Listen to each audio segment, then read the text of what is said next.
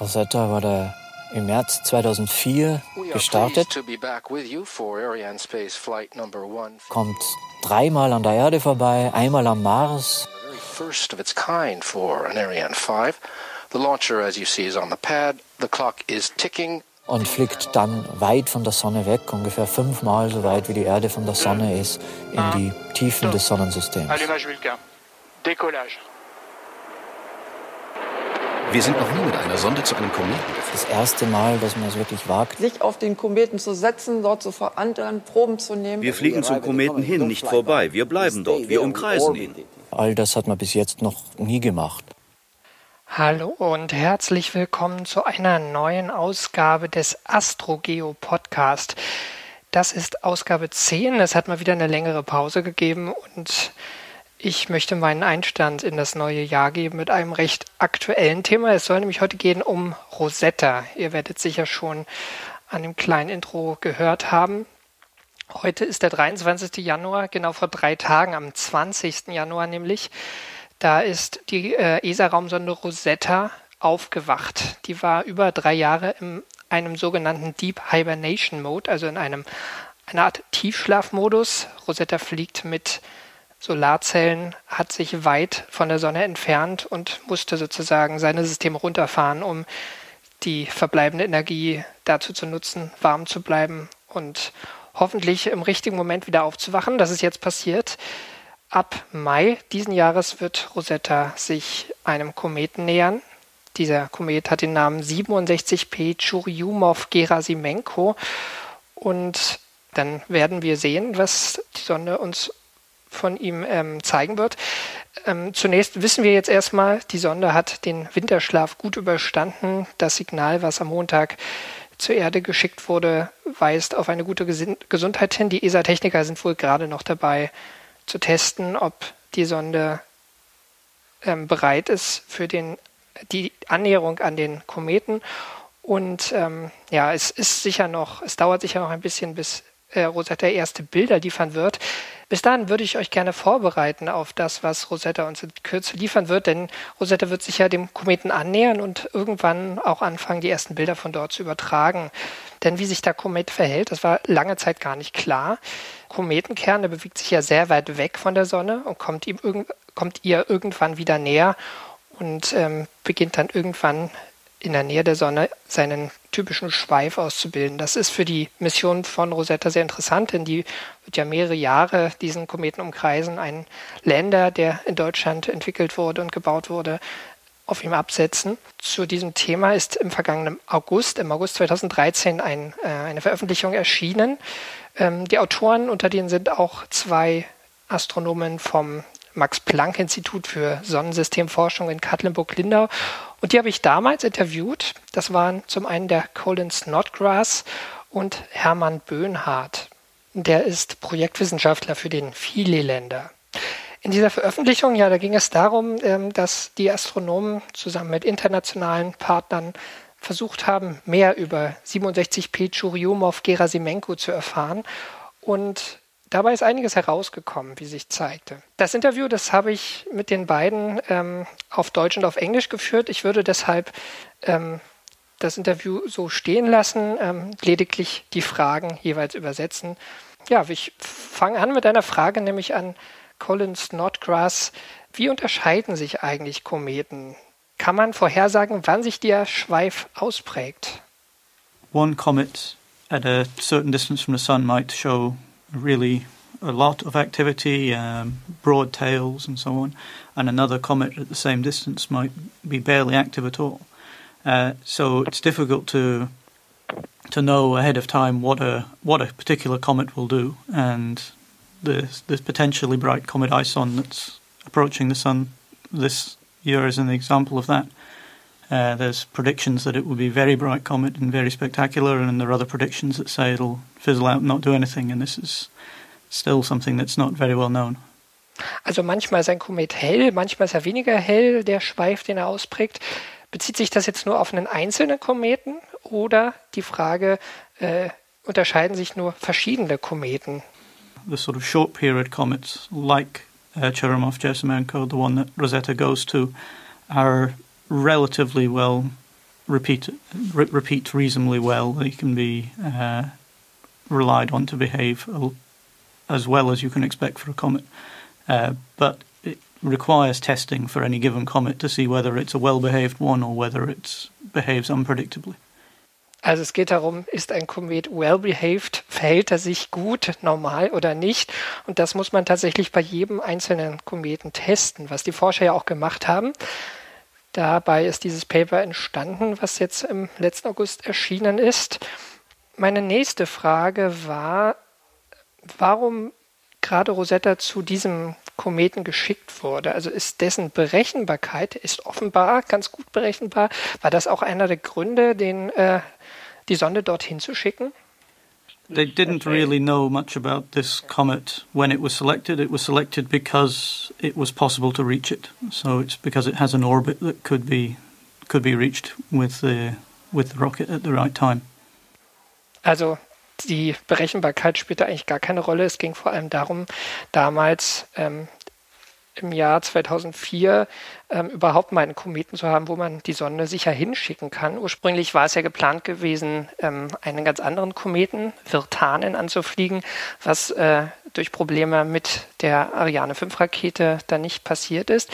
Um jetzt diesen neuen Zielkometen anzufliegen, waren 3 Vorbeiflüge an der Erde nötig, ein Mars-Vorbeiflug, um Schwung zu holen, um die Sonde schnell genug zu machen. Die nächste Frage, wie untersucht man einen Kometen, der so erstmal ja auch überwiegend sehr weit weg ist von der Sonne?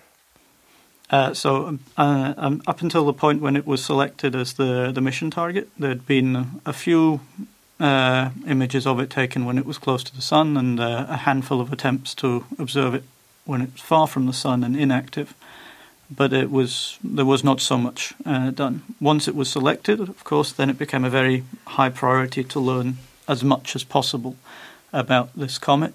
So then it was observed. At that point when it was selected, it had just passed perihelion, the closest point in its orbit to the sun, and was outbound and the activity gradually dropping off. So there were a lot of people sort of scrambled then to get telescope time to look at it and study it then in a couple of years, and that was in 2002, 2003. And then sort of through 2004, 2005 through to 2007, a lot of people studied it with very large telescopes to look at it when it was at the outer part of its orbit, when it was inactive, because that's when you can study the nucleus of the comet, the central solid body. Because when it's close to the sun, you only see the bright activity, you don't see the nucleus itself.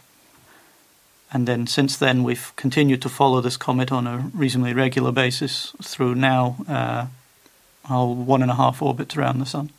Also am Anfang waren die Beobachtungen recht sporadisch. In letzter Zeit, in den letzten 1,5 Orbits, waren die Astronomen gut dran, den Kometen im Auge zu behalten. Meine nächste Frage: Warum ist es überhaupt schwer, einen Kometen zu beobachten, wenn er weit weg ist?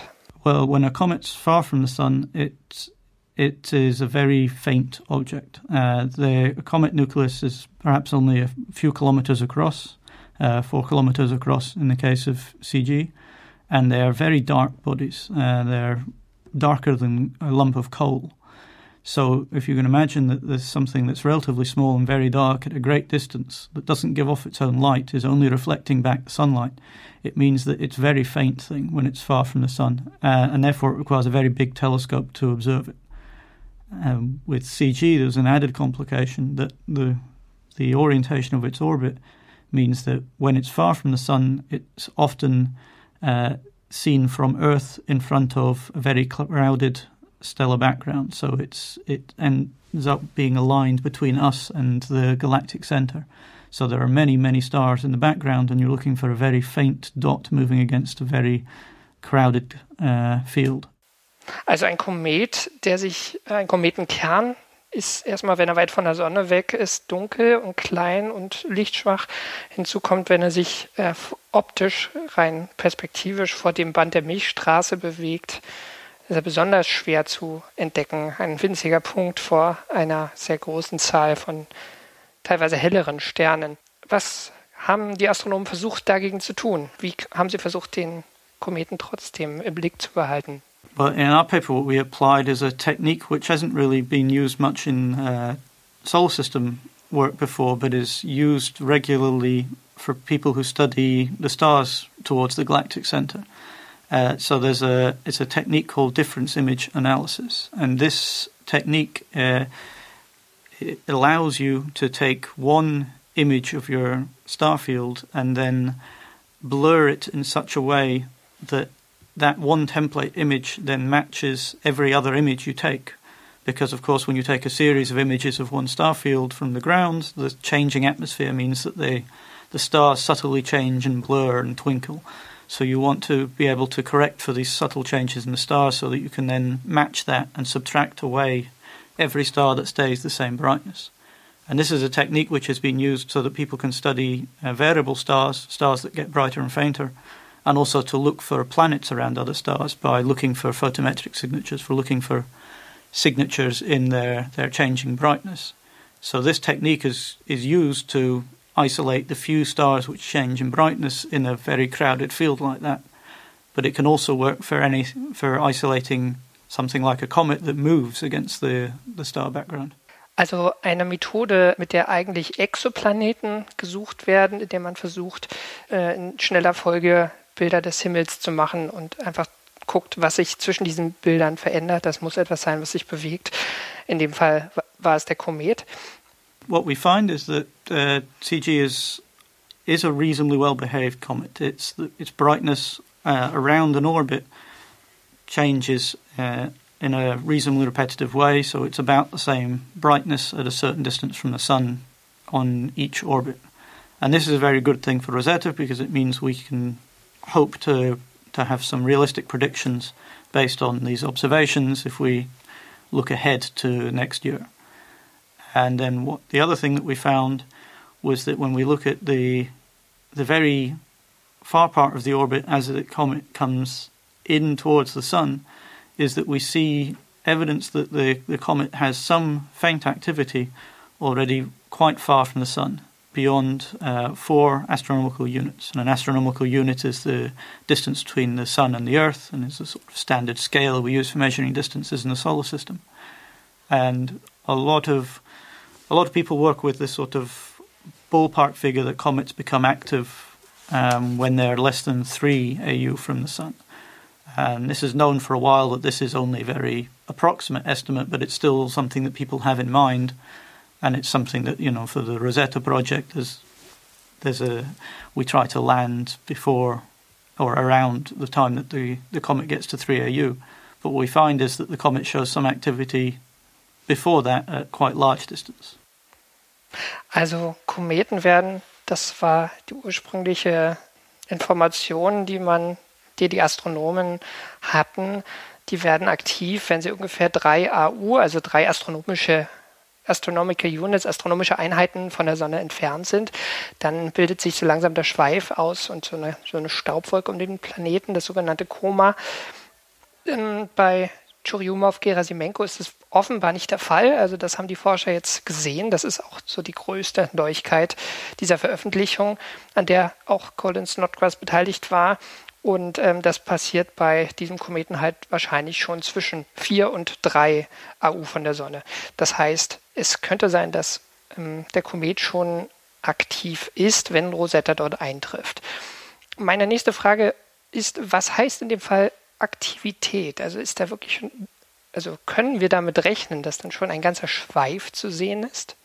In the very early images, the evidence we see is that it still looks like a dot, but the dot is brighter than it would be if it was just the inactive nucleus. So we know now what size this nucleus is, and we can calculate based on the observing geometry how bright it should be at a given time. And what we saw was that the comet was brighter than this, and this means that there is extra area effectively reflecting sunlight back, which means there's dust around the comet already. But it's only in the very early images we don't already see a tail or a structure like this. The activity is still in a very small area around the comet, and this is too small to resolve with even the largest telescopes. Also was die erdgebundenen Teleskope gesehen haben, ist, dass dieser so punktartige Komet in den Teleskopen ein bisschen größer wirkt. Also es gibt so eine Art Koma, so eine Art Staubbereich um den Kometen. Das können die Astronomen sagen. Was es genau bedeutet, das wissen sie auch nicht, denn so genau ist die Auflösung dann halt auch nicht bei so einem kleinen Objekt, wenn es weit von der Sonne weg ist. Meine nächste Frage war, wie verändert sich denn der Komet auf seinem Orbit? Also was ist da zu erwarten? We see that the overall shape of the coma in the tails changes as it goes around the sun. We see a relatively sort of symmetrical shape of the coma as the comet becomes active or more brightly active as it comes inbound. And then on the outbound leg, we see that it has, as well as this coma, it has a trail of sort of larger dust lifted off from the comet as it comes past perihelion. So we see this sort of change in morphology as the comet goes around the sun, but in the large scale, in the coma. In the nucleus, we don't see any changes from ground-based observations because the changes are too subtle for that. That's what Rosetta will look for. Okay, also das Koma und der Schweif, die verändern sich tatsächlich auf der Bahn. Was genau am Nukleus passiert, also sozusagen im Kern, der Bereich des Kometen, der aus festem Material besteht, aus Gas und aus Staub und Wassereis, das wird sich nur Rosetta aus der Nähe angucken können. Dafür sind die Teleskope tatsächlich zu schlecht. Aber was ist denn zu erwarten? Also was sagen die Modelle der Astronomen, was Rosetta vorfinden wird, wenn es dort ankommt? Yes, you can do the sort of calculation that says if you see this much dust and material being lifted from the surface of the comet, then the comet has to lose some meter or so of the surface each orbit round on average. So there's clearly large changes on the surface on a resolved scale, but only images from a spacecraft will actually show you those. That's losing a meter or so on a 4-kilometer body is too small a change to see with a telescope. Genau, also Rosetta wird es zeigen. Es gibt offenbar Modelle, die irgendwelche Zahlen möglich machen. Meine nächste Frage, was passiert denn genau, wenn ein Schweif entsteht? Was kann man heute schon darüber sagen? Well, the picture we have of how the material is lifted from a comet is a comet nucleus is a mix of ice and dust.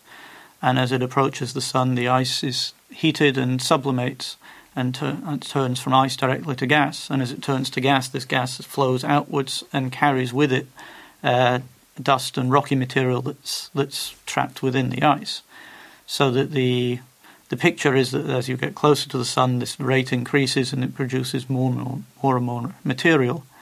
But of course, you should also see changes as the comet rotates with which side of it is in sunlight, and so on a sort of daily basis. There are variations in the level of activity.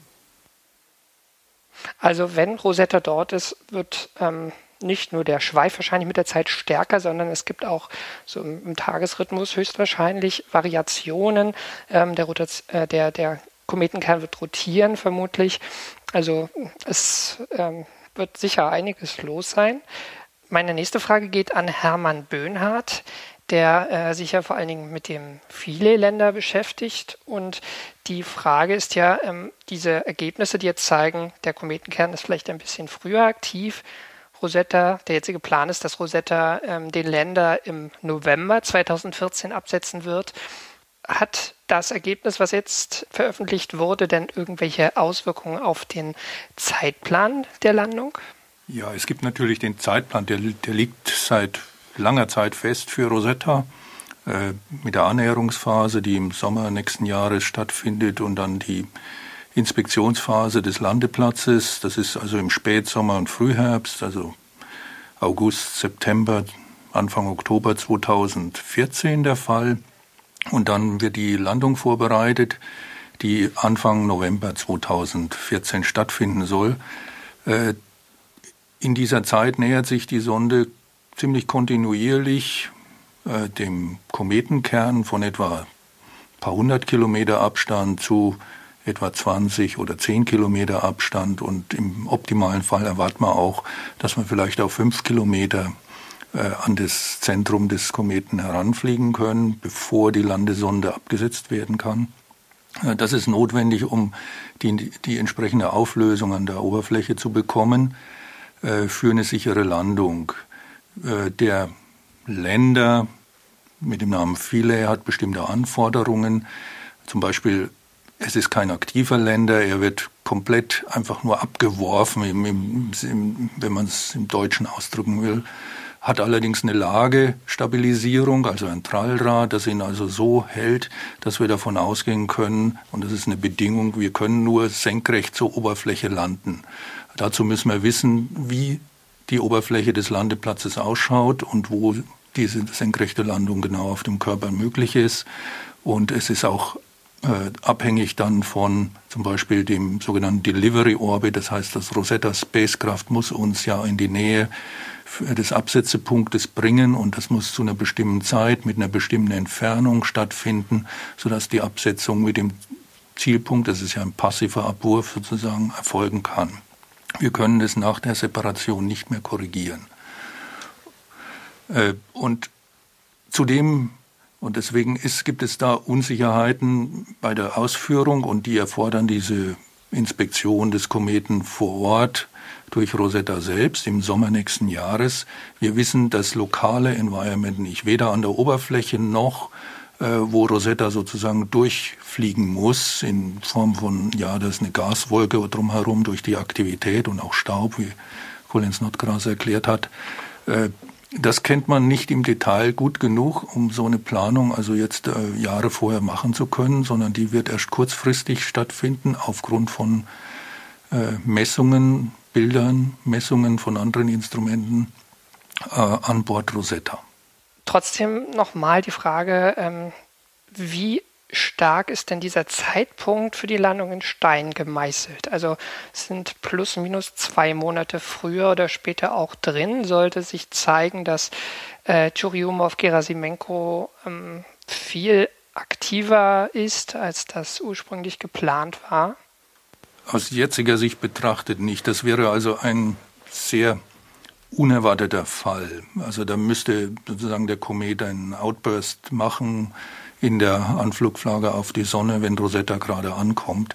Wenn er sich so verhält, wie er in den vergangenen Orbits erschienen ist, durch Teleskopbeobachtungen, da wären wir wahrscheinlich für so einen Unsicherheitsspielraum im Landezeitpunkt von vielleicht 2 Wochen haben. Was bedeutet denn eigentlich so eine Aktivität eines Kometen, der von Ferne betrachtet schon sehr beeindruckend ist? Also so ein gewaltiger Schweif, der sich teilweise über Millionen Kilometer ziehen kann. Was bedeutet das, dass jetzt Philae das Ziel hat, gerade die Quelle eines solchen Schweifes anzufliegen? Der Länder, ein kleiner Länder, der ja auch nicht viel größer ist als eine Waschmaschine. Ja, der Länder ist so eine Art Box, rundgerechnet 1 Meter Kantenlänge für die Box und hat 3 Beine, auf die er landen soll und wird auch verankert durch Harpunen und durch sogenannte Eisschrauben an der Oberfläche. Man muss dafür nicht vergessen, also der Komet hat keine signifikante Gravitation, die einen festhält wie auf der Erde, wo man also einfach durch die Masse der Erde festgehalten wird auf der Oberfläche. Das gilt ja für den Kometen nicht. Wir kommen mit etwa 1 Meter pro Sekunde Landegeschwindigkeit an und müssen die also abbremsen, abfedern und dann an der Oberfläche bleiben mit Verankerungsmöglichkeiten. Und natürlich die Aktivität an der Oberfläche könnte uns im Prinzip auch wieder nach oben bringen, nicht nur durch den Rückstoß, sondern auch durch das Gas oder Staub. Chancen sind allerdings klein. Die Aktivität an der Oberfläche, wie man sich die vorstellt, ja, das ist genau der Grund, weshalb wir da hinfliegen oder einer der Gründe. Es gibt keine profunde Vorstellung dafür, wo man sagen kann, okay, das schreiben wir jetzt in ein Lehrbuch rein und das gilt für die Ewigkeiten. So weit sind wir leider noch nicht. Und die Rosetta-Mission soll das genau herausfinden. Also was man weiß, ist, an der Oberfläche gibt es halt das dunkle Material. Aber wir wissen umgekehrt auch, wir brauchen für die Aktivität ein Treibergas. Das ist auch eigentlich identifiziert, nämlich das Wassereis, zumindest in der Entfernung, in der wir landen werden, ist Wassereis am Kometen, das also etwa wahrscheinlich die Hälfte der Masse des Kometenkerns ausmacht, das Treibergas. Aber leider haben wir das Wassereis bei den früheren Vorbeiflügen an Kometen, es gibt ja schon einige Vorbeiflüge in der Vergangenheit, wurde Wassereis eigentlich nie so richtig an der Oberfläche gefunden. Das heißt also, das momentane Bild schaut so aus, die Oberfläche hat dunkles Material, vielleicht staubähnliches Material, und das Treibergas ist gar nicht so präsent an der Oberfläche, sondern sitzt irgendwie tiefer drunter.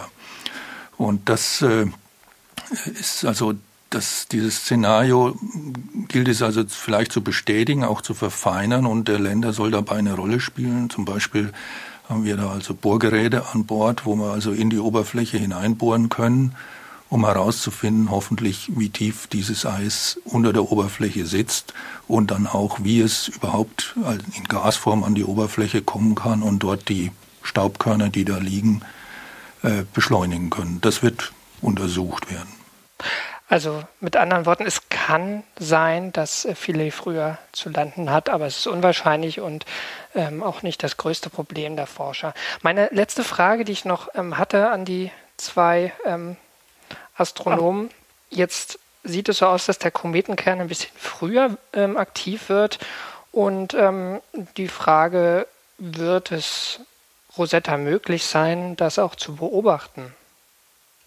I think every effort will be made to start taking data as early as possible. But the important thing to remember with Rosetta is that it's been in complete hibernation in deep space for 3 years now. So the first thing, once it's turned back on, that has to be done is to wake up all of these systems one by one and to check everything very carefully.